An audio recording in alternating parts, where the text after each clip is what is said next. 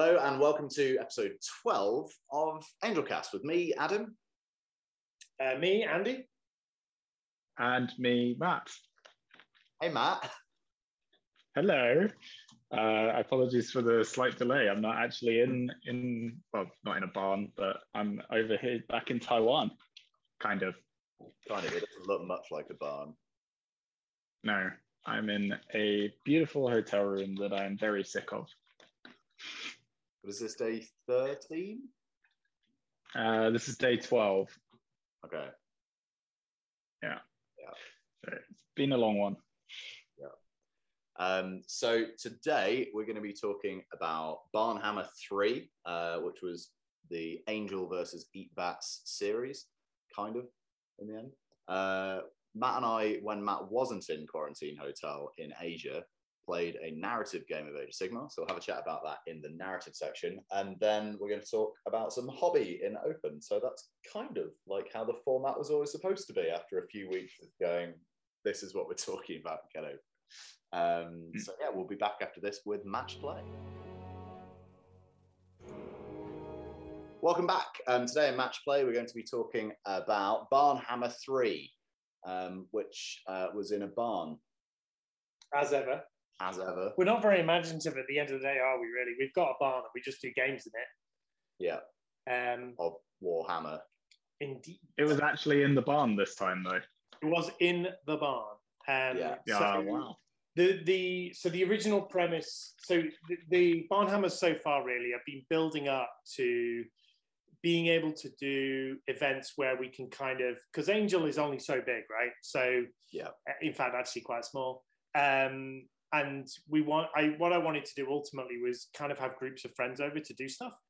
And the format that I thought was the best way to do that was a team event. So a couple of months ago, I reached out to Mitzi from Eat Bats, a great gaming friend, fantastic guy, and said, you know, we've done a few of these things now, kind of COVID's getting through.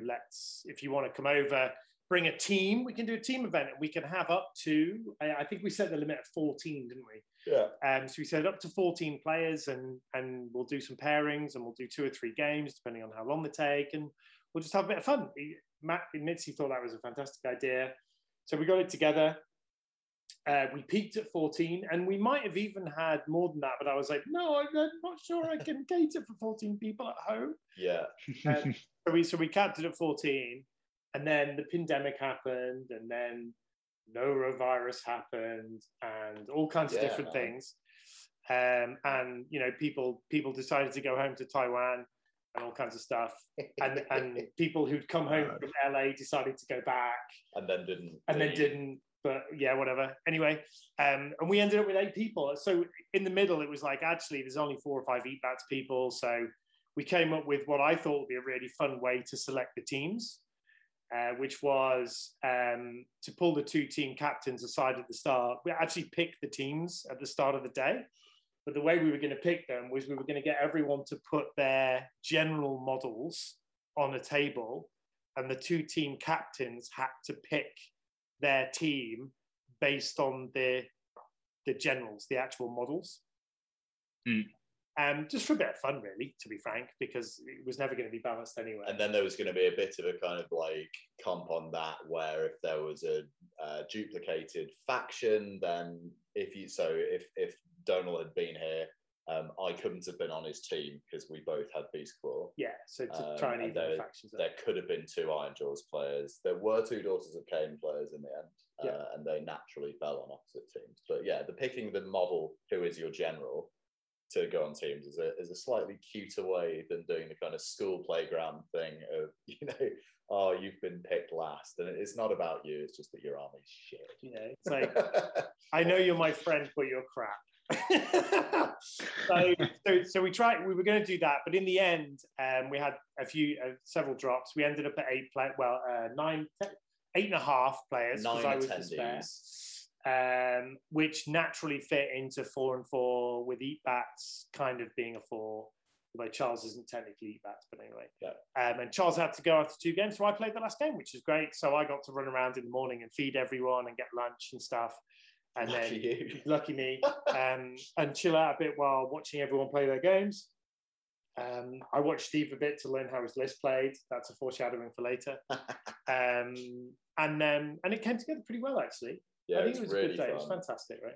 Yeah, I ended up being the Angel team captain, and Mitzi was the Eat Bats captain. So I had to learn what matchups are, because all the team events I've ever been to, I've either had you, Matt, or Donal, or like Moyne and you, or at least Kieran, who knows how the process works because, you know, spreadsheets. So I was like, well, I know what I want to play against, but I don't know how to make that happen. I certainly don't know what to do with these other three players. You just hold yourself in your hand. Just never play yourself, and you always get to choose. Well, we put me down, first of all. And then you'll also get a choice out of two, but it's not usually as good a choice. Yeah, and the only kind of funsies thing we did on top of that, in that it was a kind of friendly event, was we said you can't put the same card down each round, just to slightly skew, because obviously you can't avoid there being the same game happening each round, but it reduced it significantly. So I think we only had... Alex played Mitzi twice, and I think that was the only... That was the only dupe. The only dupe. Yeah, that's interesting. So the way that I normally play that is actually scenario. So it depends on pairings is a really interesting thing, and I really like it when you know the scenario. And there's kind of two ways of doing the pairings, right? There's either you pair and like the first guy goes into this scenario, the second guy goes into this scenario, and et cetera, or there's the everybody plays the same scenario and then it changes in the next round. Yeah, that's and what I do like the like everyone's playing the same scenario thing, because then what you lead with normally is the guy who's just super strong at that scenario. And maybe this isn't so true in AOS 3 anymore. Maybe they're a little bit more, you know, I'm not incredible at this scenario compared to other ones. Mm. But yeah, I think it's a really interesting part. Changing the first drop every time is a really nice thing to add to a 3-game tournament. Yeah, I think if you... As you say, if you were having bigger teams and you had different scenarios in the same round, I think it's probably an extra layer of complexity that just makes it too difficult. It is. It's too hard. But I think it makes it different, where it mixes it up a little bit, where you've got everyone's in the same scenario each round. So I thought it was. Yeah. I just kind of made it up on the fly as we were playing. I thought it was quite a cool thing to do. It worked really well. Yeah. Yeah, it definitely worked. It definitely changes things around. Yeah, leading differently. So it's because you've only got a team of 4, so you essentially have one guy that you don't lead with once. Yeah, that's tough. Yeah, I can't remember who. I think we never led with Alex, because he had a Gotrek Cities army, and they kind of want to pair for it. There's a couple of their lists that it did really well against, and they could have easily, if we put him down, they could have just dodged it. Yeah. So you kind of had to hold that list back a bit. I can't remember which one they didn't put down.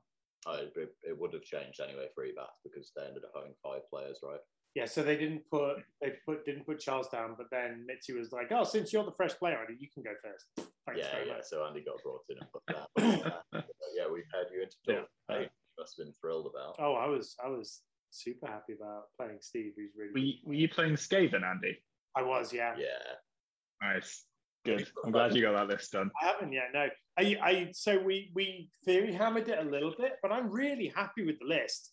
Steve maybe less so. We theory hammered it like over 3 car journeys to and from Coventry, which are like 2.5. Like we spent a good 5.5 hours talking about that list.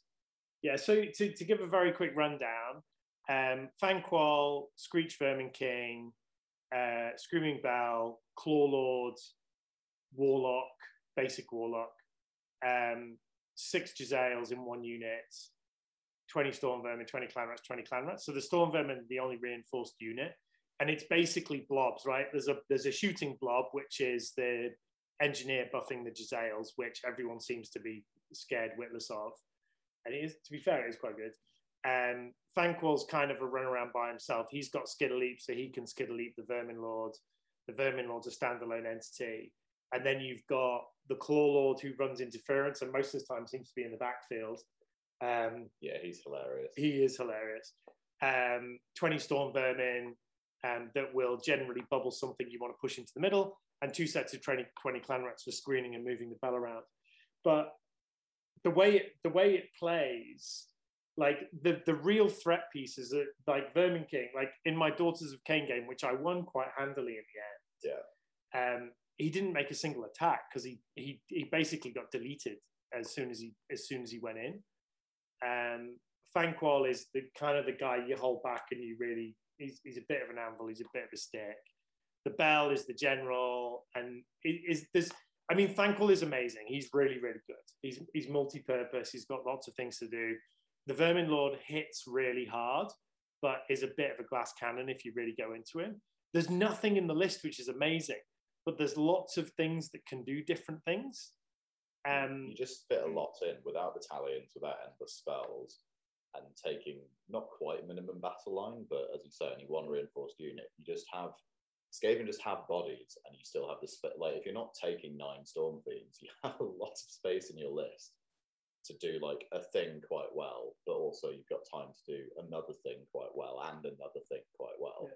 So it's less kind of which I really like. It's got a lot of, particularly with the battle tactics, it's got a lot of play in it. Yeah, I think it's got a lot of, it's one of these really nice lists that actually just performs above averagely in all of the things that you kind of want it to do. And it's definitely specifically not just average, it's like above average at all of those things, and also good at holding the objectives. So that's one of the nice things that you have to kind of think about in AOS 3, and certainly when you're in scenario play, but when we're in this kind of this system that is a lot tighter because there's a lot more points available on the board, actually like having, you know, a unit that can snipe out little characters, having a unit that you can buff up and go in and charge, having, you know, not all your tricks in one bag is a really nice thing in that list. Yeah, so like in the game I played against Steve, which he kind of already hinted at, I won somehow. The Screaming Bell jumped down 2 different gnaw holes to avoid being killed. Morathi tried to kill him, so he jumped down a more hole, and then a load of snakes tried to kill him, so he jumped down another more hole, gnaw hole. He didn't actually. So when I played Adam, I played the Vice, the scenario. When I played Adam really well screened off. He's like, oh, I'm going to make sure that you can't skitter leap your Vermin Lords into this space, onto the objective in turn 1, blah, blah, blah. I'll take first turn, push up, blah, blah, all this kind of stuff, right? And then it gets to my turn. I'm like, okay, I'm going to cast skitter leap. And he's like, I measured this right. You can't put your Vermin Lord in there. I'm like, yeah, I know. Okay, fine. Roll the dice. Skitter leap goes off. I'll put my Clawlord in the back corner because he's only on a 32 mil base. Thanks, Adam. Yep. And Steve did the same thing in a different way. He just left the space to put the Clawlord in. And then he ran something back so that he had 3 models clipping the objective. So I just gnaw-holed my Warlock Engineer in there as well, because there was no point in having him backfield because Steve had already deleted all the Giselles. Yeah. So and then he took a third of his army to kill 2 heroes who were completely worthless to me, which left the central objective for me, so I could walk onto it. The 5-wound characters being worth 2 models in your list is great, because like you can just be somewhere and people go, oh, it's fine, and it just isn't fine. Yeah. So and particularly if you cast Metamorphosis on one, so it's actually 5 models. Yeah. It's like, oh, right, for this turn, I need that objective. So I'm just going to go there, and I'm 7 models, and your 5-wound battle line you've left back there is fucked. So unlucky. Yeah. So there's just lots of fun things to do with it, and I'm slowly learning what the different tricks are. And as was pointed out after the game, you can monster stomp the gnaw holes so that you can't use them and stuff like that. But it was a fun game, and it's a fun list. That if I lost 5 games with that list, I would still have had fun doing it. I mean, you say you can do smash to rubble, right? But like, yeah, but typically that's when you've charged, or you're doing it in the hero phase as a heroic action, I think. Can you do that as well? No, it's at the end of the charge phase. So it's just at the end of the charge phase, unless you're one of the giants that can do it. So like, typically if you charge something, you're not necessarily going to be back next to the gnaw hole, because you can deploy like up to 8 away from it. So, and then I'm choosing to do that rather than duel or stomp. So smash to rubble is like a decision that you're making to give up something else. To give up something else. So it is probably the right play, but I can see why both I didn't do it and Steve didn't see it in your game, because it's like, well, I've deleted one of them. There's still two more on the table. So you have to do it twice, and you can only do it once a turn. And you're giving up something pretty big. Like, plus one to hit on Stonewall is massive. I can't really afford to give that up when I'm coming into Screech, right? If he's near a Gnawhole, then yeah, arguably I need to smash a Gnawhole. But then if I don't kill Screech because I'm hitting on fours, not threes, it's bad news. So it's cute. I like it. It's a fun list. Yeah. I say there's nothing in it which is like, oh my god, it's broken. And there's a lot more broken things. I mean, it doesn't even have a warp lightning cannon, right? No Storm Fiends. So people look at it and go, oh, that's just a silly Skaven list. And it kind of is just a silly Skaven list, but it's a fun one. Yeah, because it's a good book. Yeah. I think the Clawlord definitely contributes to it looking like a silly Skaven list. Yeah, but he's where all the play is. Like, he's just away, right? You don't care about him. And he, like, so he Gnawholes away from danger to another Gnawhole. And Andy just, like, march blocks. He's like an 8th edition eagle. Yeah. Just because you can't go within 3 inches of him. The Gnawhole's impassable. So you can put him so you can't fit between him and the Gnawhole. And then there's 3 inches on the other side that you can't move through. So you have to charge it. Yeah, great. And there's only 5 turns in the game. Yeah. Yeah, when there's any sort of kind of decent-sized terrain, he's just in the way. So, yeah, he's a silly little cheap hero, but he's so annoying. Yeah, so you put a Gnawhole down at the side of the board, right? So there's a 3-inch gap between the edge of the Gnawhole and the board edge, which means you can't get a Stonehorn through it. And then you bring... Or any monster. Or any monster. And then you put the Clawlord onto it so that he's 3.5 inches away from the edge of the Gnawhole, which means there's and he's an inch wide. So you've got another 9 inches. So you've covered 17 inches of the board, which you effectively have to run around the side of. Yeah, and the only way through is to charge. That's almost to the middle of the board. Yeah, it's incredible. And you can do it on the other side with the engineer. Yeah. You can basically spend less than 200 points of characters on blocking an entire non-flying army's charge for a turn.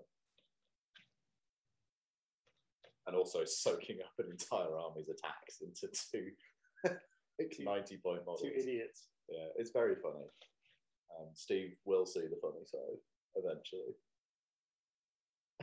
Yeah. Rolling a double six to seal 2 command points. His only command points in that battle round. Yeah. Were certainly a high point. But we should talk about Barnhammer 3, right? So Eat Bats, they like seem to be unconfident. Right, they came in and they were like, "Oh well, you know, you guys are gonna smash us up," and I was like, "Really? Okay, fine. I don't think that that's the case. I have never played something as close as that ever. It was incredible. It must have been." Mitzi and Jimbo are actually super good players. Yeah. And they had Paul Berridge as well, and obviously Charles Nolan, who I love his Slow to Dark. Oh, it's great. It's all the Warcry stuff, it's Ravages. There's all the like redeploying and fate. Like he just retreats all the time and changes who his general is. So you're never scoring Slay the Warlord. But it's just so frustrating and so funny. And there's actually like there's a Khorne Demon Prince, so you're halving your charges. So like you don't charge, and then he just runs away with half of it, or like retreats past you onto an objective. Like it's a really cool kind of like Raiders list with Emerald Horsemen in there and Khorne Knights, and it plays like a Slaves to Darkness army played in like 8th edition. It's just like running around, don't really know what's happening, and you can't really get to grips with it, and then you get hit in the face with the Demon Prince. So that's kind of cute, and you had some really good play around that. So that was their team, and then on team 8 and plus you at the end, and then team Angel we had myself with my Blood Gullet Beastclaw, and we had Alex's Tempest Eye with Gotrek, as we mentioned before, which I'm sure he'll talk about on a future episode in detail, so I won't go into it too much, but Gotrek, you know. And then we had Kieran with his Legions of First Prince, which is much quicker and more fighty than the old version. So he's got Scarbrand in there, and there aren't really any pink horrors to talk about. So it's more about like, you can't charge me, and then I'm going to hit you super hard. So Kieran's games are going actually really fast, which is great because it could have been quite a sort of slow resummoning build, and he's not running it that way, which I respect. And we had Steve's Daughters of Khaine with fighty snakes, shooty snakes, Morathi snakes, iron scale snake, and whatever it's called, Cauldron of Blood. Yeah, sure. Yeah, so pretty good. And we were up against Ironjawz, Daughters of Khaine with actual witch elves for Jimbo. Double Maw Crusher for Mitzi, which looked tasty. Looks amazing. Way to go. It looks so good. Two Maw Crushers is terrifying. Yep. And Veg had an amazing Seraphon list. Yeah, it was kind of like the mirror in principle to my Skaven list. Like, yeah, nothing the best, but everything good and fun and just doing it well. Yeah, so it was. It's coalesced. Is it Fangs? Fangs of Soap. The one that gives extra bite attacks to everything. Yeah, Fangs of Soap. Is that right? I don't know. Anyway, I should know that. The one, oh, that's why I'm asking you. Yeah. The one where everything gets an extra attack on its jaws, and it's all cold one. Yeah. So the rider has jaws and the mount has jaws. So everything has like 20 attacks all the time. Like Scar-Vet, Carnosaur, Scar-Vet on cold one. So you're looking at it and you're like, there doesn't seem to be any summoning, and there's no Kroak and there's no Slan. So maybe this is fine. And then you're like, oh, but that is 3 salamanders and 2 Bastiladons. So it's just really, it shoots, again, above average. It fights above average. The magic is scary. The Realm Shaper engine is really good. Just reaching out and, like, blobbing mortal wound and stuff. So that was an awesome list. Because it did, and it felt like a proper army to play against, as opposed to, oh, everything's teleporting all the time. I've summoned half an army and you can't stop my magic. It was more like, my shooty stuff is going to shoot you, and then my fighty stuff is going to fight you. And it's going to do that well. So it's like, oh, okay, I can play a game here rather than sit down and roll some saves or not. So that's cool. Yeah. The Scar-Vet on Carnosaur is so cheap now. Yes, and it hits like a train. It does. It's like 215 points or something. It's crazy cheap for what you get. That explains why there's so many models in his army, because I couldn't quite get my head around how much he had, but that's an insane cheap monster. It's super cheap for what it does. The jaw, the bites are like 4 damage as well, and it gets +2 bites. 5 at the top bracket. Yeah, it's terrifying. Yeah. Like Rend 2 is crazy. It's superb. It's really good. So yeah, and ignore and reduce damage by 1. Yeah, the whole army reduces damage by 1. So I'm going. Yeah. So the Carnosaur in that is crazy hard. Yeah.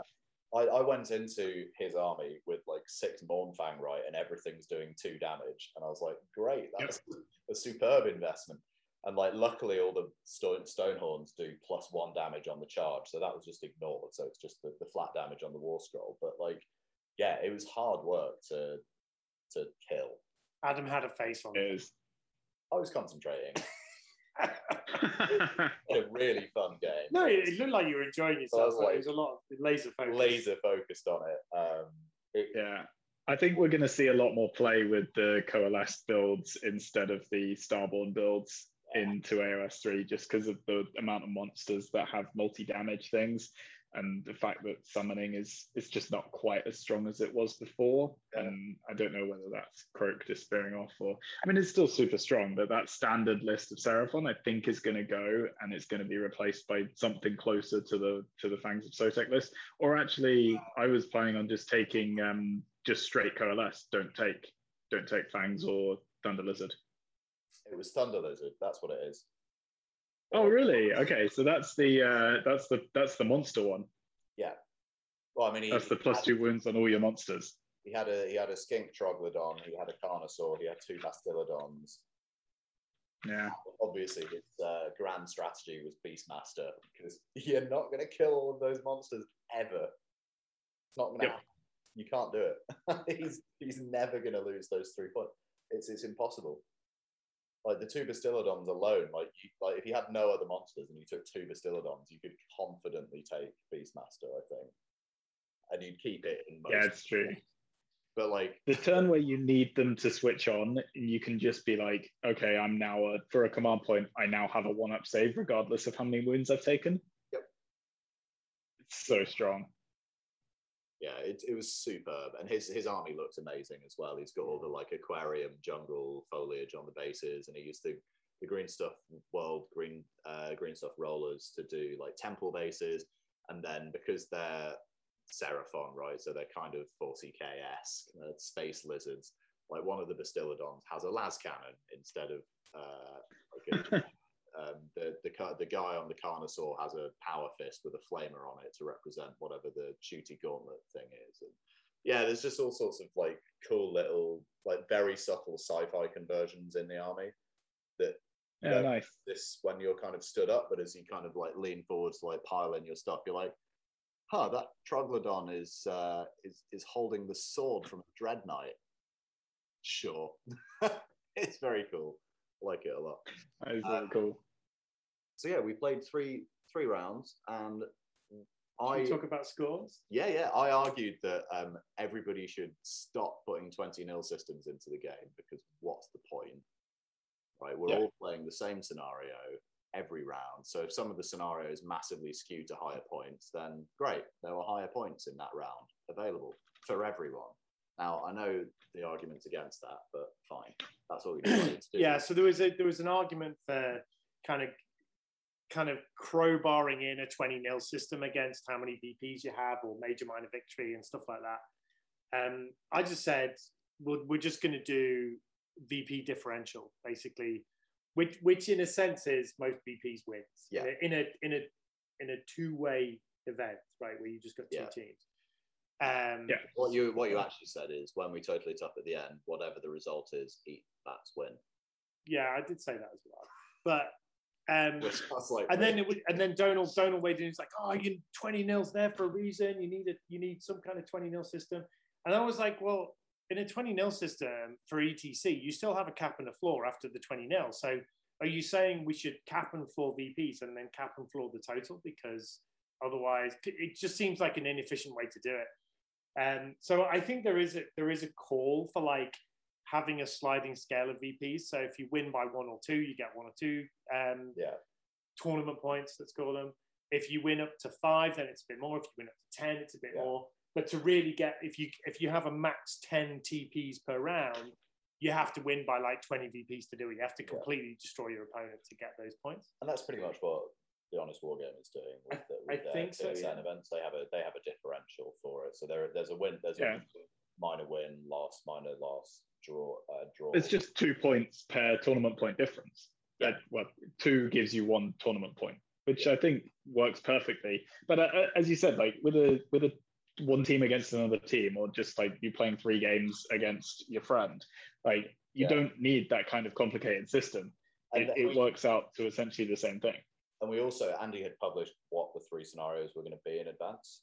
Yeah. So it's like, it's funsies, it's friendlies, and also you know what the games you're going to play are. So if you really care, which I don't think anyone did, but let's say that you really care, you can just look at the scenario and figure out what's the maximum number of points that would be available and build a list that does it and bring that. So like within that context, we just went for VPs, and boy, was it close. Yeah, so after round, have you got the actual numbers? So after round one, Angel was in the lead by 31 points.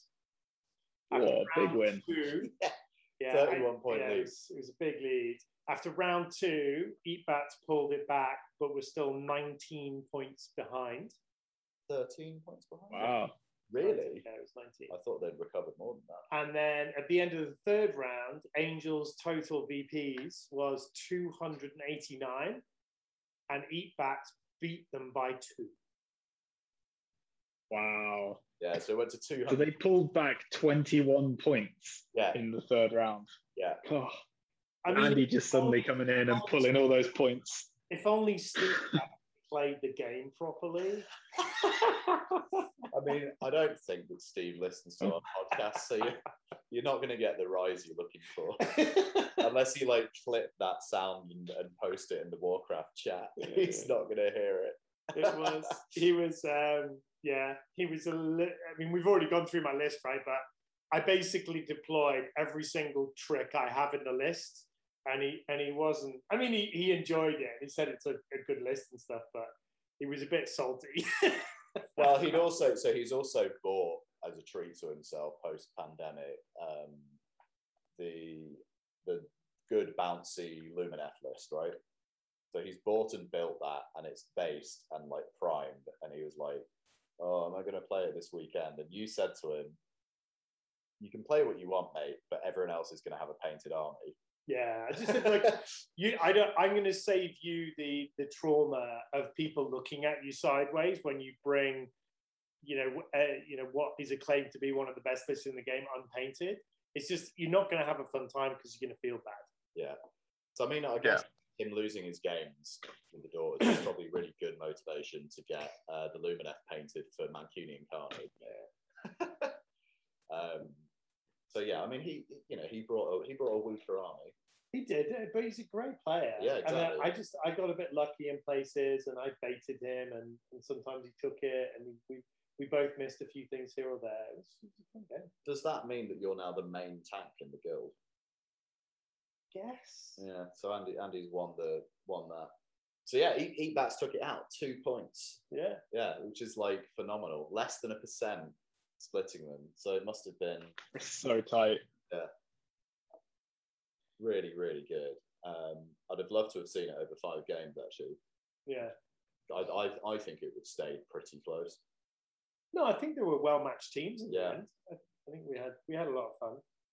That's what's important at the end of the day. Everyone brought filth. Yeah, there was nothing that was like, oh, this army's a there was no list you looked at and that list is just weak. Yeah, so there's me like trying to do the matchups, and Kieran's games, like I said, Kieran's playing really quickly, right? But he also ended up being paired into the other kind of very infantry heavy lists quite a lot. So his games were really, really going to time, and we'd given 2 hour 45 minute, 3 hour round. 2:45. So Kieran kept having about 5 minutes to have a wee and a glass of water between finishing a game and having to do the pairings. So he kept being like, oh, I don't really know. So yeah, like the fact that all the lists were like, oh, I don't really know how I do against that, made the pairing process. Well, it made it easy because it just became a, right, shut up, I don't care, you're playing this. Yeah. In a more competitive environment, I'd have had an absolute nightmare trying to do the pairing. So Simon definitely gets to be the captain at LGT. I'm not interested. Like asshole. I said I'll coach from Taiwan. It's fine. Nice one. Yeah. Well, you can take that responsibility. Oh, it's absolutely brilliant. And the tables look great. Mostly your terrain with a bit of angel terrain. Yeah, I think that's right now. We had all new maps, didn't we? Because you had 3 and Kieran I had 4. And we weren't sure whether we were going to have 5 games. So Kieran volunteered to bring an extra map, and then we didn't need it. We shut a table down and Kieran used his map. Yeah. Yeah, there's one bit of the barn where the strip lights didn't come on, so we took a table out of the middle of the room because it was too dark. So there's one table like right at the back in like a cave. That's quite fun to play at. Yeah, it was really cool. That's good fun. So we'll have to figure out what the next team is we're going to invite down. Yeah, I mean, we had a lot of drops this time, which is life, and that's no problem at all. But I do wonder whether we're better off if we increase the number of teams so that if a team has a drop, they've got subs from their club. Yeah. But that means you're doing 4 teams. Yeah, you could do 3. Why couldn't you do 3? I'm just trying to... Right. If you have 4 teams and you do 3 games, everyone plays each other and there's no redundancy, right? I need to work out the numbers, but I think that works. Yeah. Yeah, it works. And so what would you do? 3 games on the Saturday, 1 on the Sunday? Well, because it's 4 teams, 3 games. No. Oh, you get 3 games. You're just done. So you have 4 teams of 4, but that's 16, and I'm a bit nervous. Actually, the sandwiches worked out well. Yeah. So I think I can do lunch. I think I can do breakfast. Dinner is a bit more tricky. Dinner's going to be hard work at that point. You might have to. Then you just do takeaway then for dinner. Well, we flipped burgers last night. It worked. But if you're playing, like, or if you're or if you're having to do other things, like it's definitely a lot of responsibility on you. Yeah. And I could understand if you were just like, everyone chip in £10, we'll do a massive takeaway, off we go. I'll do the other meals. Yeah, because you end up like, if, of course, once you get to 16 people, you probably need someone to tea out as well, because the pairings become more complicated. You probably need two people to run it, don't you? At the point where there's four teams, you probably need somebody who's got an actual oversight of the rules. Yeah, I mean, at 14, I decided I was going to TO anyway, pretty much. So I think to be fair, between you and me, we probably don't have enough oversight of like how all of the new shit works, right? Not the Seraphon players, not Lumineth players. And at the point in which you've got four teams, I think you need to check lists and stuff like that as well. It becomes a bit more, so it suddenly becomes an event rather than an invitational friendly thing. Let's checking's easy though. You just put them out into the public and let everyone else check them. That's what me and Kieran always did. Yeah. Can you guys all check these, please? Yeah. Brilliant. So yeah, we're hoping that LGT will get drawn against Eat Bats because there's now a grudge, and there's at least me and Kieran in common with the Angel team. So yeah, sadly I've had to drop. But yeah. Hopefully we can square off against Eat Bats again, although they know exactly what me and Kieran's lists are now, so they're like, no idea what to do. So 1-0 Eat Bats in the team series. Yeah. There we go. With an Angel ringer on the Eat Bats side. Yeah, and to be fair, I mean they got carried by me really. They wouldn't have won it if you hadn't smashed up Steve horrendously in the final game. Yeah. But also they would have won it if Paul had had any luck at all against me. It's very easy to kill Seraphon if they completely fail to kill Stonehorns just because of dice. It's like, oh, you've only got a 5-up save and you've made them all. That's a shame. That's good. Great. We're going to have a bit of a chat about narrative in a minute. So we'll see you after this. Welcome back. Narrative section, which is something we haven't done a lot of Age of Sigmar in for a while. Yeah, we haven't even like played a narrative game for quite a while. No, I haven't made it to Raw in too long. Haven't gone to any. Raw hasn't existed for too long. Well, but even before that, but yeah. So narrative has often been D&D or Inquisitor or whatever. But Matt and I actually played some narrative Age of Sigmar from the new core book back in July. And I thought it'd be cool to kind of talk about it and how it was a bit different to Matched and how it worked. So Matt came around and I'd set up a board and we thought we might play like a big match play game, and then we were a bit tired and thought, well, we'll do a small game. And then we were like, well, if we're doing a small game, let's have a go. It was kind of more important to get down to the bar and have some drinks after playing a small amount of Age of Sigmar. Yeah, and Donal is kind of setting up, and there's a WhatsApp group at Angel for a Path to Glory campaign that he's kicking off in September using the new rules. So there's some kind of hype about narrative stuff going on. I'm not quite sure how I'm going to fit into it because 600 points is a really low starting thing. If it's ogres or Stormcast dragons, I'm not going to have any models. That's one dragon, right? Potentially not quite a dragon. I think the two brothers are going to be like a lot of points. Like if Alariel's 740 points, these dragons. You think more? I think less. I think 600. I think they will be less. I think they will be better whilst being less. Yeah. Yeah. Anyway, narrative. So we had a flick through the core book, which I hadn't bothered doing before because all of the match rules are reprinted in the GHB. So the core book out of Dominion had just gone on a shelf. The giant book. Yeah, and I'd vaguely scanned it because obviously the Path to Glory rules are in there, and Andy was putting together the Stormcast from the Dominion box and thinking about putting 600 points together. So we're doing the starting campaign will be 600 points, and you add to it and you gain experience and abilities and so on within your army in there.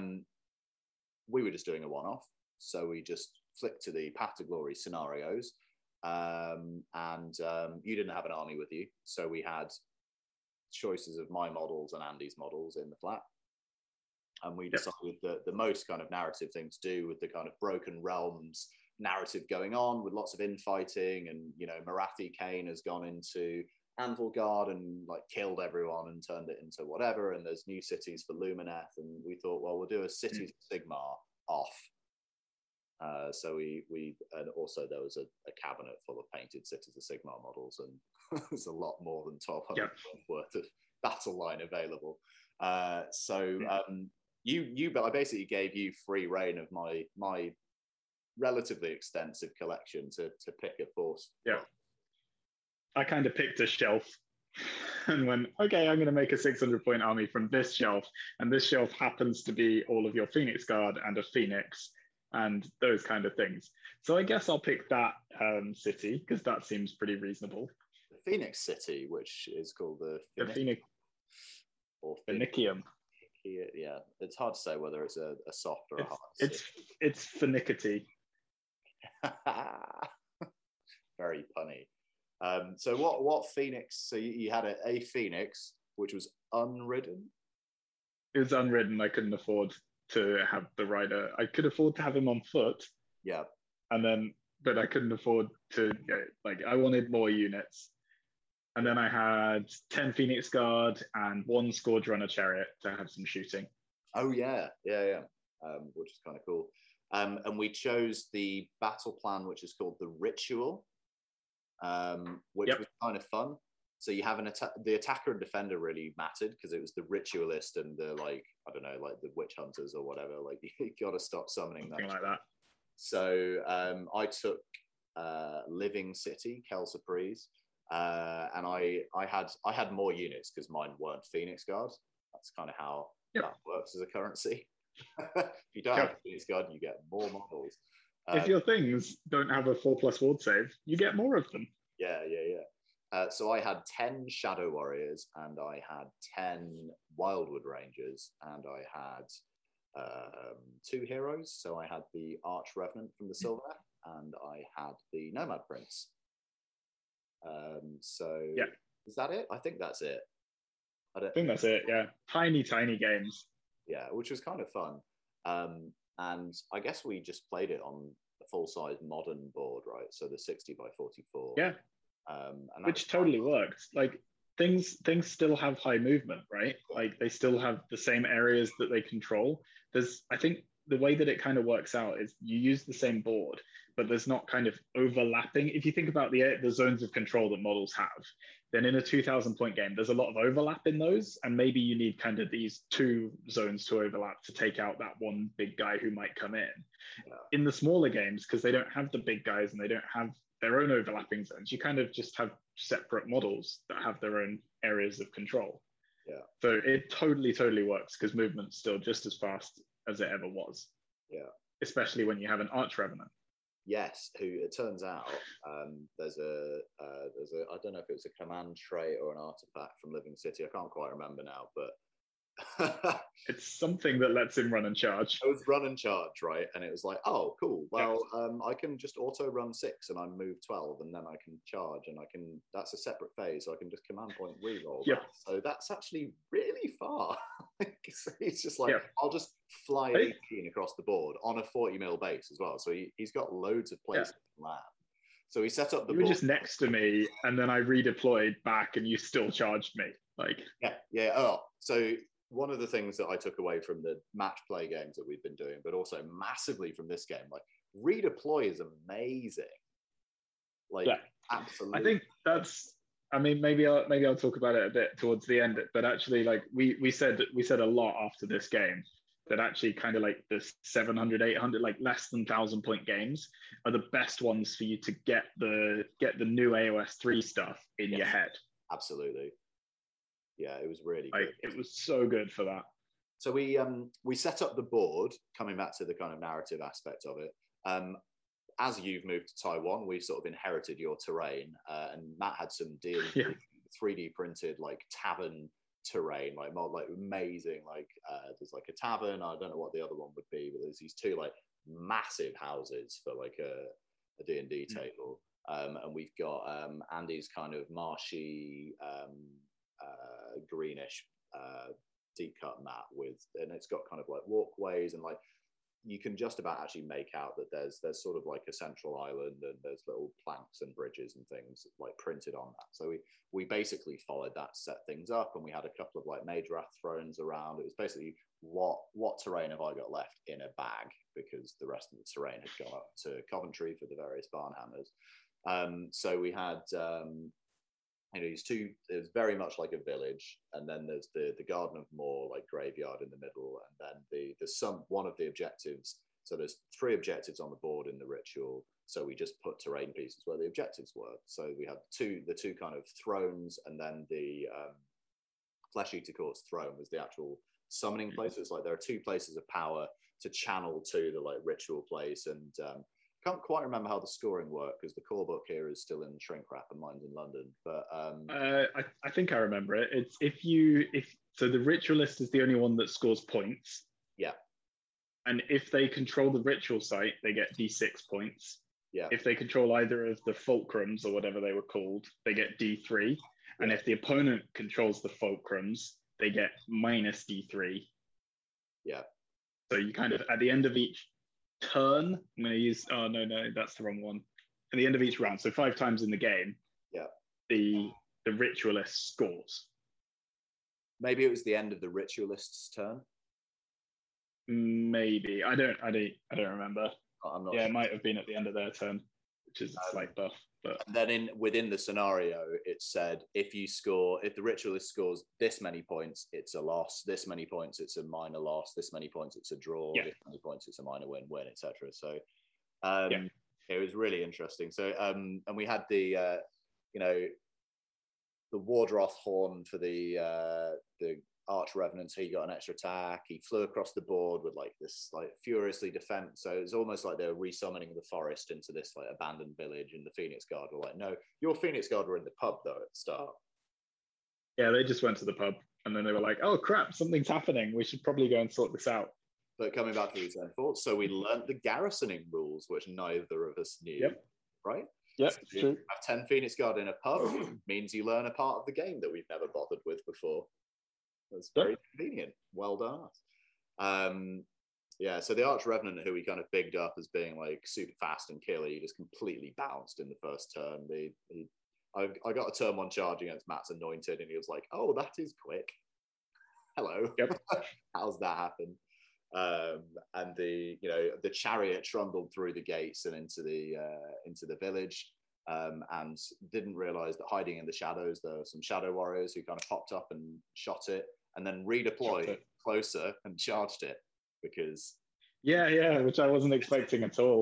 And you're like, wait, what? I was like, yeah, I've shot the chariot a bit, I've got 2 attacks on 10 blokes. Then you Living City move. Yeah. Then you redeploy and then charge. You redeploy in your turn, but yeah. Oh yeah, that's true.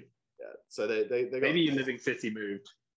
Yeah, I came down 9 away, yeah. Living City moved, and then charged 3 inches. And you're like, oh, hello. Yep.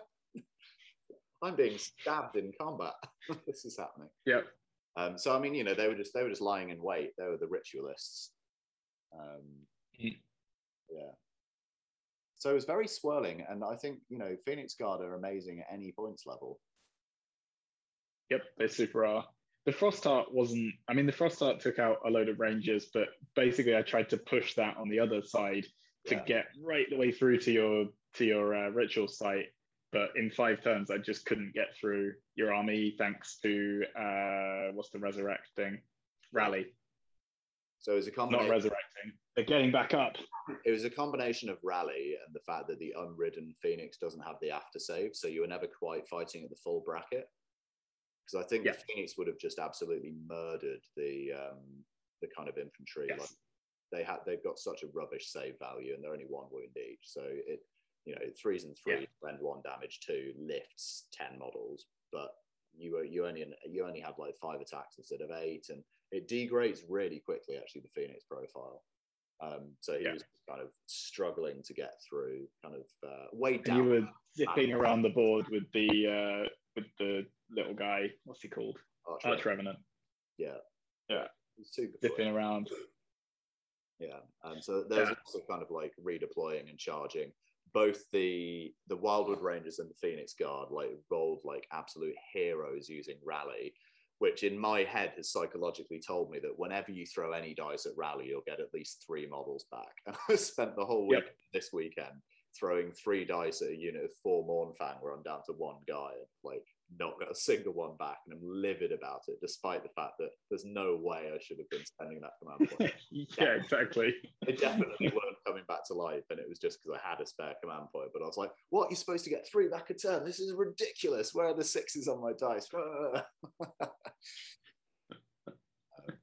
Yeah, so in our first narrative series, the Phoenix Guard were kind of held back for long enough for whatever the ritual was to go off. So I guess at some point in the future, we could play a game that like narratively makes sense to be the next scenario. So whether you've got like a, I mean, and there's so many to choose from, right? It's so easy to find one that makes sense. There's like 20 narrative scenarios to pick. Yeah. And it was really fun. And I think, yeah, so to kind of round up the section, shall we talk a bit about narrative and like low points level games as like an entry point to the game? Because one of the things that I see said a lot online, and said a lot when AOS 3 came out in WhatsApp groups, was, oh, you know, Age of Sigmar is no longer an accessible 4 pages long game. There's too much rule bloat. It's really difficult. And actually my feeling is that 2,000 point games are now super clear. And obviously you've got a lot to learn, but actually it's very clear and it's very dynamic and there is a lot, but actually I think a lot of the decision-making is binary. But if you want a pickup game with about as many models as we used to play in, say, like Mo Comp or the early South Coast GT Comp, really, really easy to pick up Path to Glory. Yeah, like all I can say is like it is just as good a game at 1,000 points. If anything, it's a bit tighter. Yeah, without the god level models, it's a lot more tactical. I genuinely think it's a super good way. If you've never played, then actually just like pick up a narrative scenario, because it for some reason like it just feels like it's less you less care about the winning, you more care about that side of things. But the rules are still exactly the same. The rules are still, like, you still have the same points as your opponent. You still have all of the same match play things that you do. There's still points in it as well. There's still battle tactics. There's still whatever you needed for the match play game. So it's not like it's going to not translate across. So if you've not, like, jumped to that 2,000 points, or I think you're a bit confused about AOS 3 and want to get a couple of the new things in your head, play, like, 2 games of 1,000 points and you're going to get it. Also, if you don't have 3 hours to play against... Yeah. Well, that's why we did it, right? Like, it meant that we got to down to the bar like an hour earlier. Yeah, it took us an hour to play 5 battle rounds with like 15 models each. It felt like a game had happened. There were some really interesting points in terms of like the priority role still being important, like the use of command points being super crucial. Like there was one where you'd used Rally and then didn't have it available for Battle Shock, and you were okay, but only on the dice. And there was like this whole... And like the fact, I think what's interesting at that points level as well is the fact that your unit champions can use command points is super important, because it means that you can take units of 10 guys, units of 10 of something else, rather than going, well, actually, I'll just double down on this one unit and keep it near a hero. It allows you to play across the board in the way you were describing before, where you have fewer models, but you're still covering the board. Yeah. Yeah, totally. It was that's a really big part of those 1,000-point games suddenly just working again. Because in the 2,000-point game, you'll always most like for the first 3 turns, you'll have a hero nearby. But actually, you kind of get used to that, and you forget that there is this other option where, you know, the Phoenix Guard can all-out defense themselves. Yeah, and that's really, and it's really cool. Easy to go, well, I've never done that before, so I'm just going to not do it. Being in that habit in match is important too, right? Because if you've been roared at, you know, you're more likely than not going to have your infantry and Hunters of the Heartland, so they can't be stopped from CPing themselves.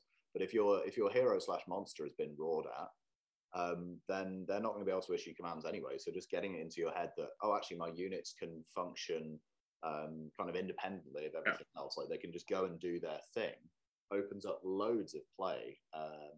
I know Alex has been really happy this weekend with taking the Vindictors in his Tempest Eye list, and the kind of argument over the last 120 points or so was, do you go into Vindictors for something that can actually stand up and hold an objective, or do you put in Shadow Warriors? And for my money, it's always Shadow Warriors now, because you've got a champion with them. So like, yeah, fine, deploy into the cover if you want, but if you can't fit anywhere, you still come down to the +1 to hit with all out attack. Like, that's superb. Yeah, it's true. The champions thing is really important. So the one day your anointed is going to have his revenge and come and slay whatever horrible thing it was that I was summoning. But yep, at some point, maybe next summer. Probably a tree. Probably a tree. Yeah, and like probably one tree. Boy, can you summon trees now? My goodness. So yeah, that was us dipping our toes back into narrative. I'd love to be able to do some more of that. Hopefully, as the kind of Path to Glory campaign at Angel comes in. Well, I've got my Stormcaster base coated. Yes. Now that my Skaven, I still got 3 rebases to do on the monsters, which we can go into and open. Mm-hmm. But I'll probably change my focus onto the Stormcast now, so I can play Path to Glory with Donald and people in awesome. September. Yeah, I'm hoping to just have like 3 dragons. Yeah, whatever. Because that's totally narrative Path to Glory play. Why isn't it? the current narrative of Age of Sigmar is that the dragons have come back. So what have you brought to Path to Glory today? Well, I've got 2 units of 5 Vindicators. I've got a couple of heroes. Vindicators? You're running 40k tanks. Well, whatever they are. Vigilators. No one can remember Stormcast names. Got a couple of heroes. You know, I'm going to work up to Andrasta when she gets there. What have you got, Adam? I've got a dragon. Yeah, and then next week I'll have 2 dragons. What do you want? Yeah. What are you bringing next week? Well, 3 dragons. I might add some annihilators. Get 3 of them. Build the campaign slowly. What are you going to do, Adam? Well, I'm going to wait around for a month and then bring another dragon. Yep. Narrative. Yep. It takes that long for an egg to hatch. I don't know what you're not understanding about this. Yeah, so hopefully we'll have some reports of like actual narrative games going forwards, as well as Matt. Someone described our podcast recently as surprisingly matched play for a narrative podcast, and I was like, we literally aren't a narrative podcast, but okay. Sure. We literally have 3 sections. It was after the Nomad Feast Masters, and Darren had shared it with the group of guys who's got playtesting it, and apparently we just have a reputation as being narrative games, which massively flies in the face of my opinion of us all as being massive power gaming twats. Like, we're all trying to find the worst list available at every moment, and everyone's like, well, so how many match play tournament wins do we have in Angel? Not very many at all. Like, none? I think 0. And how many narrative play tournament winners do we have? Donald's never won a tournament. He's really? Yeah, he's got, this is the problem with strength of schedule, right? He's gone 5-5 a couple of times, but with Git you're never winning, because you never used to get a differential, and he's not played enough with more tribes for it to matter. And he's gone 5-5 a lot at team events, but then he's carrying us. So he's not. No. He's not carrying us. He's throwing us under the bus. It depends on your perspective. No, I always paired Donal into Reds because he wins them anyway. Yep. Yeah. Genuinely did. Like, I was just like, I am ignoring Donal's entire chart. I am going to pair him into the worst possible matchup, and he's going to win it anyway. Donal would have been an interesting kind of factor this weekend. If it had been 5-5 as the teams, if Donal had actually... Yeah. It was unfortunate that he couldn't make it, but if he'd been here, I think it would have... One player would have completely changed the makeup of the Angel Eat Bats thing. Also, it wouldn't have been, at that point, we'd have done the picking teams thing, so it would have been less Angel Eat Bats. Sure. It would have been more Team A versus Team B as a pool from Angel Eat Bats. So, he is scareful good. I'm not even sure that his list is as amazing as he says it is, but it doesn't matter. It never matters. I'm going to push this Frostlord and this Kragnos at you. Does it matter what the rest of my army is? No, it doesn't. No. So we're going to come back in a moment and have a bit of a chat about what we've been doing hobby-wise in the open section. So we'll see you after this. Welcome back. Today in the open section, we're going to be talking a little bit about recent hobby, of which there's been some. Oh, yeah, I've actually been like at my level, right? Yeah. At my absolute snail's pace of hobby. I've actually been quite productive the last few weeks. Yeah. That's mainly because I had a 2-week holiday and I was like, I need to get this Skaven army ready for Barnhammer and then LGT, which I've now had to drop out of, unfortunately. But at least it's Skaven are finished. But other than a couple of monster bases, the whole thing is viable. But I wouldn't black rim your. I haven't black rimmed my Clawlord yet because I forgot. God, jeez, such an OCD. I just thought that you had done it with it. I mean, there's three monster bases in the army that are completely cohesion breaking because they're completely different basing scheme, and one of them even has a yellow rim because at some point I thought that was cool. But Adam just keeps going on about the fact that one of the new bases I've done doesn't have a black rim on it, or whatever. Yeah, because it's not painted. The other thing might be painted wrong, but this one's not painted. So I rebased, because all my Skaven, when I turned them from squares to rounds, I put them on resin bases because I thought that was cool at the time. Turns out it's not, it's crap. Because I can't magnetize them and they fall off. Well, they fall off all the time. Long story short, I ripped them all off. I got a load of shattered Dominion bases, came up with a different scheme for them, and painted them up. So there's like warpstone in the bases, which is quite cool. With a kind of a red scheme, which is kind of not dissimilar to the box art actually. In the end, although I did it, and then I was like, oh, that looks like the box. Like subconsciously seeping into your painting. So I kind of airbrushed up 80 and 25 mil bases, bang them out pretty quick. Wow. And then did the Giselle bases, which are on. For listeners' reference, when Andy uses the word 80 in the context of painting, he usually means hours. yeah. To do one base, an index as opposed to a time. And then I got Thanquol done. So Thanquol had been sitting in the box for eight years from end time. Wow. God, I'm so glad you got that done. Yeah, and he was sitting in a box in sub-assemblies, having painted the flesh, which the way I paint, that's the longest bit because it's a big blend. And I was like, this just needs to be done, and it needs to be done okay, but it doesn't need to be amazing. So I just bashed out. I'm actually really pleased with how it's come out. It's really good. Yeah. So that came out pretty well. That was the only mortal I needed. No, you painted 3 Jezzails, so you painted 6 rats with guns and shields. Yeah. That's that'd take months normally. Yeah. And I turned them out in a weekend. Yeah. Pretty much. And that's super impressive. Like eating and sleeping. Wow. So bang them out, got them done. I just need to do the 3 blue bases. My Verminlords to be summoned, which I am still convinced will never happen. I'm now Adam's happy amulet from playing Skaven, because every game that Adam's played against Skaven, other than me, he's seen an extra Verminlord on turn 1, and in all the Skaven games I've played, I've never summoned one. I'm fine with it. So is it just a double 6 on 2 dice? Double 6, yeah. Just once. Yeah. The bell tries it every turn. Yeah. Every.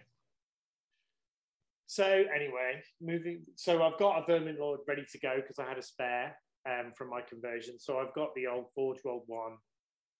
With a magnetized Death Star on it to be a deceiver. So I actually need to magnetize the scythe to make it corruptor. So right? I have a choice between corruptor and deceiver to drop either one on the board. And you've only got to paint the one hand, right? So it's a hand and magnet. Yeah. Right? So that'll take you 30 hours? Yeah, maybe 25 at push. So that, to be fair, that shouldn't take me that long. I just need to do the conversion and make it look reasonably neat. And then that's kind of done. Yeah. More importantly, Matt, how is COVID jail as a catalyst for hobby? So it's not too bad. So I kind of didn't really know what to expect, because obviously I didn't experience any of the any of the lockdowns in London, and we didn't really have a proper lockdown here before I came back. So sitting in a hotel room for 2 weeks, I was pretty worried. And yes, I work, and I can do X amount of work a day, regardless of what day it is, because all days are the same. But I did basically buy an entire Seraphon army to keep myself busy during this lockdown time. And I've kind of said to myself, like, I'm going to paint this a little bit slower, a little bit more deliberately than my other armies, which were always kind of, I need to get this done for this tournament. Yes, it's good enough, and I know there's some of the tricks. It's tabletop, but it's kind of done in a rush in the last week before a tournament. And now that I don't have that as a push, I'm going to take a little bit more time and actually try and do, you know, layers of paints and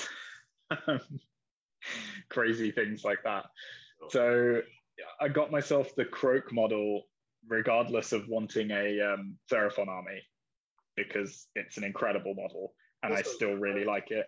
Kroak is like an OG build. You were like one of the forerunners of the horrible 8th edition version of Kroak, so people have cried a lot in Age of Sigmar, yeah, Kroak, but you were running it pretty horrendously in 8th edition as well. Like, I was kind of running Kroak when nobody else was in 8th edition, with a giant bus of Temple Guard, and basically just putting all of the characters in a giant unit of Temple Guard, and then having like 12 units of skinks running around the board around that. Did I paint those Temple Guard, or am I imagining that? I think you might have done, yeah. They were the like 2 skinks on each base. Yeah. It's amazing. With Temple Guard weapons. Yeah. Like, one had a shield and the other had the Temple Guard weapon on every single base. Yeah. The things I painted... It was quite good. I don't remember. So that army must have had like 160 skinks in it. It was pretty crazy. There were some skinks, yeah. Yeah. No, it was pretty cool. And then when we played like some Swedish stuff, you could get a second slam in as well as Kroak. Yeah. And that was silly. Yeah. Like, honestly, that was just silly. It made loads of sense to me that if anybody I knew was going to buy a plastic Kroak just to paint it, it would be you. Yeah, yeah, because I genuinely didn't really swap very much in 8th edition. I kind of took that list for like 2 years in a row, yeah, and got pretty good with it. But the new Kroak model is absolutely incredible. Honestly, it just goes together super intelligently. It's beautiful to paint. It looks really, really nice. Like, I'm a big fan of that model. Like, it just feels so clever the way that they've done it. Yeah.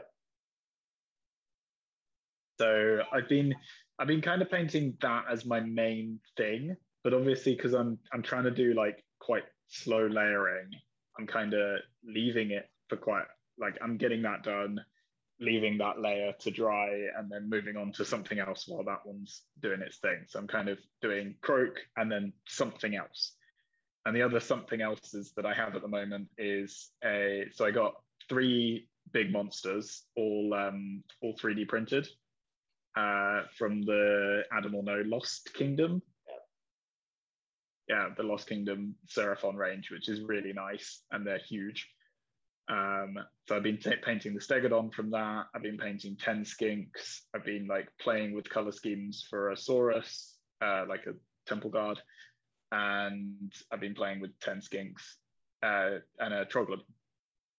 Oh, cool. So I'm using the Exit 23 paints. Yeah, which Turbo Dorp. Yeah, the Turbo Dorp, like 2 color. Yep. Shiny metallic kind of things. So I don't know if other people have used these, but what I've found with them, and they do say use a black undercoat, but I used a very, very dark blue undercoat, which seems to be fine. Yeah. Because I wanted the army to kind of be blue and purple, like that kind of frog feel, which is a thing that I got from Adam. It's like, just look up what cool frogs you like. And I saw one that was kind of blue and purple and had like stars. Like, it's quite a shiny. I think it's a thing that actually exists in nature. So I thought, oh, I can do that with the Turbo Dork paints. Yeah. But they kind of force you to do lots of layers. Yeah, I've been rereading the kind of metallics, the description on the Turbo Dork. So I do 2 layers, and I was like, oh, this isn't quite finishing how I want it to. So I kind of had to do something I needed to do on commission. I moved back to using Lead Belcher and the Vallejo Silver because I was just like, I know that works and I need to get this finished. So I then went back to them, and it actually recommends, A, as you say, a black undercoat, which I haven't typically been doing, so I need to bear that in mind. But also for the metallics and the iridescent color shift ones, you need to do 3 thin layers. So we're talking like Duncan Rose plus 50%. Yeah. So I mean, on Kroak, I've been doing 5 layers. The Troglodon has 4 on his base coat, and the Stegodon has at least 4. Yeah. Like, so it's just taken quite a long time for them to like build up to that color that you actually want, which is really nice and kind of forces me to do the layering technique that I'm terrible at.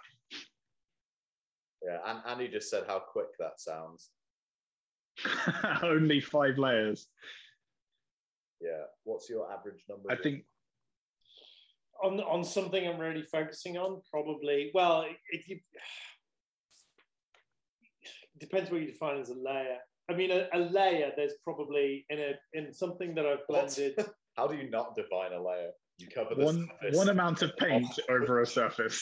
Okay, so if we define a layer as a particular color mix, yeah, then a reasonably sized area would probably have 5 or 6 layers on it. If you're talking about the number of times you paint it, you could, and this is the conversation I had with you about the Warpstone, like in one of the first episodes.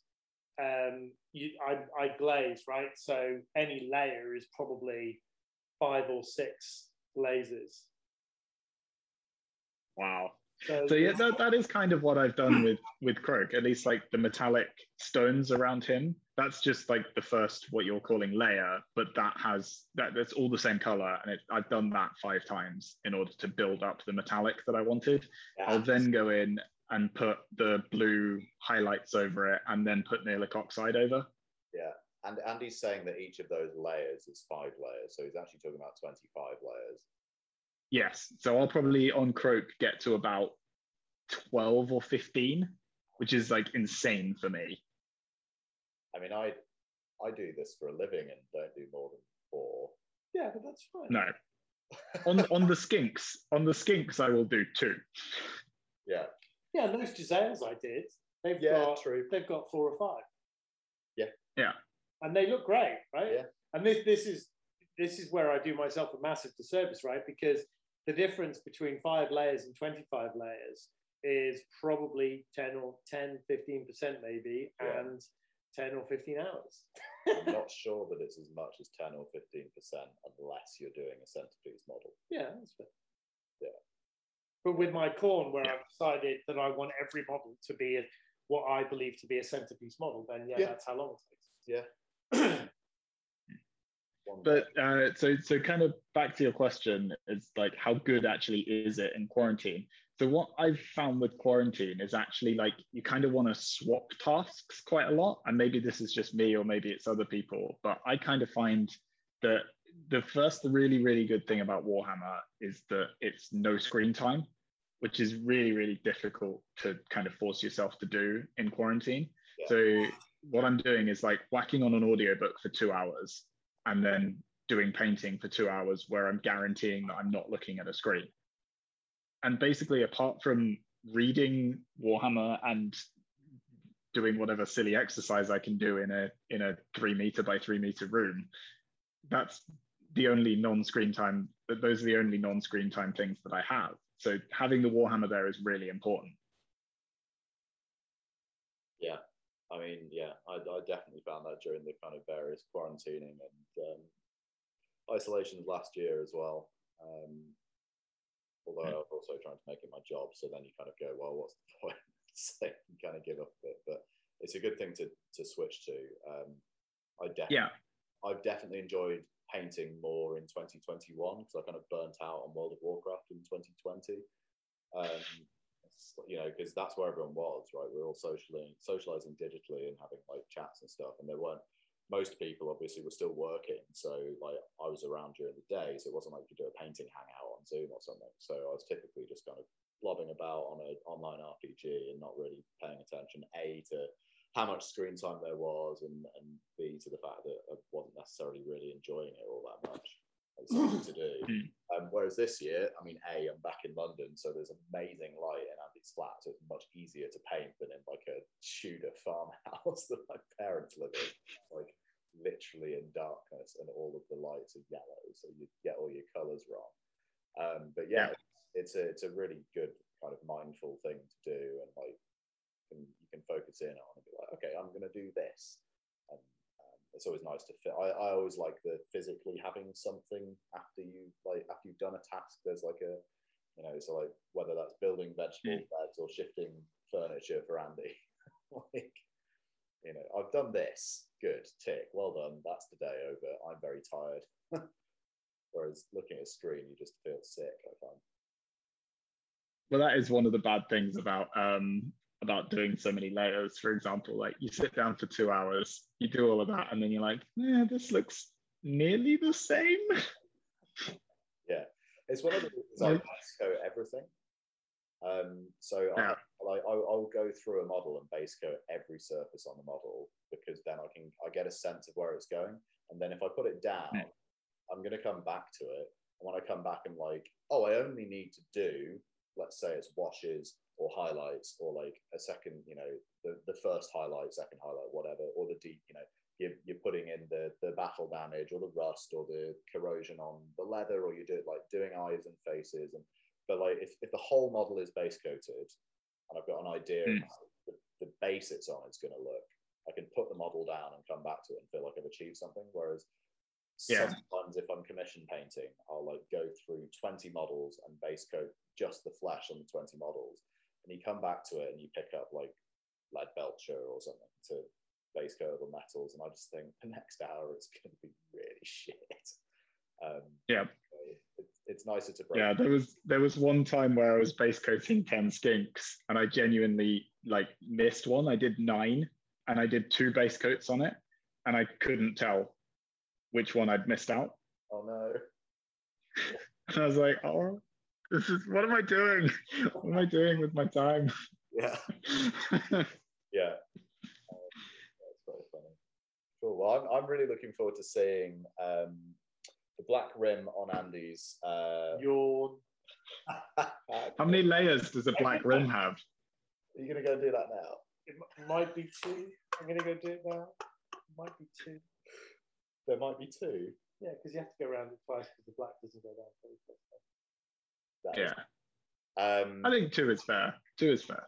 I mean, you just go round and round again because it's dried by the time you've got round, right? Pretty much, yeah. And I'm really looking forward to seeing your Seraphon progress. Yeah, I'll kind of slowly do them as I have some time. I might even start doing them in the mornings every now and again. So it's nice to have some stuff. I've also got Cursed City sitting in the flat that I haven't had any paints or anything to do. So maybe after the Seraphon, I'll move on to some of those characters because they're really nice little things to do. And then they go into the D&D collection.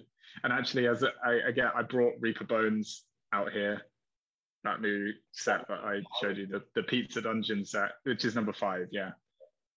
So I have 2, 3, 4 in kitchen at my parents, and then I have 5 here. That's a lot, which can be painted. Yes, it is. Considering when you went out to Taiwan, there was like that huge eBay purge of like your whole collection. I feel like you probably have maybe 50% as many models again. Yep. Yeah, it could well be. Yeah. Poor Heather, just to deal with all of this stuff in our small flat in Taipei. That was what I was going to ask. It's not that small. So we're reaching the end of quarantine, right? And the last time I saw you, we had coffee by the canal at Rule Zero just before you were heading back to Taiwan. And Heather wasn't anything to do for 15 days in quarantine. And for those listeners who don't know, the Taiwanese government are requiring couples to quarantine in separate places. So married people. Yeah. Who live together in both ends of the journey and are traveling together, but you know, and sat next to each other on the plane.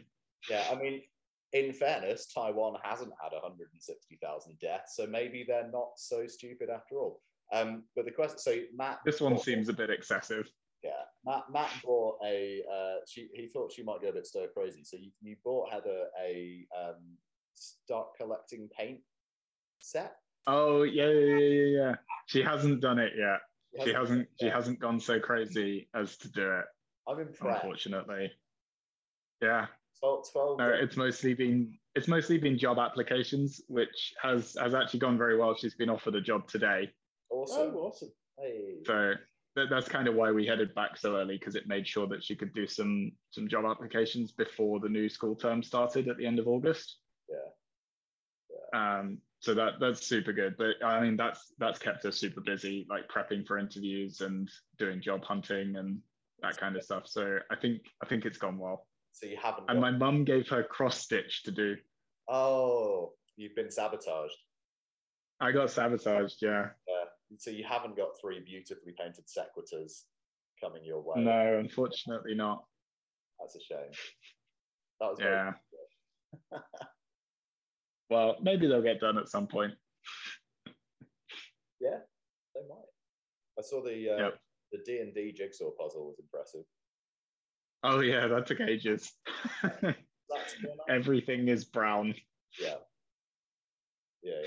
No, it was like a whole jigsaw puzzle of Tiamat. Yeah. It was awesome. Cool. That's what we did for our first 2 weeks of lockdown. Ah, okay. Yeah. Yeah, it was a lot of pieces. Heather sent me a picture and it's like as big as you and Heather. Like just a jigsaw. I was like, wow, okay. I was struggling with like a 500 piece jigsaw. Fair enough. Cool. I think I'll wrap up the episode there. But we can hang out and chat a bit more after. Thanks guys for coming and hanging out. We don't know when Barnhammer 4 is going to be or who our opponents will be, but there will be more team series to talk about at some point. We'll probably talk some more Age of Sigmar lists on the next episode, leading towards the LGT and the kind of autumn-winter series. A few of us are hoping to go up to Mancunian Carnage, and Andy and I, and possibly Kieran and Simon, are going to the Leicester GT in December. So there's actually some in-person events starting to happen, assuming that things kind of stay, well, stable, sensible and stable. Sensible within the context of Britain post-2012. We will catch you next time. Thanks as ever to Jay Channer for the musical interlude. Again, big shout out to the Eat Bats crew and the Mitzi and Jimbo show for smashing Angel up. And, vengeance will be ours in this life or the next.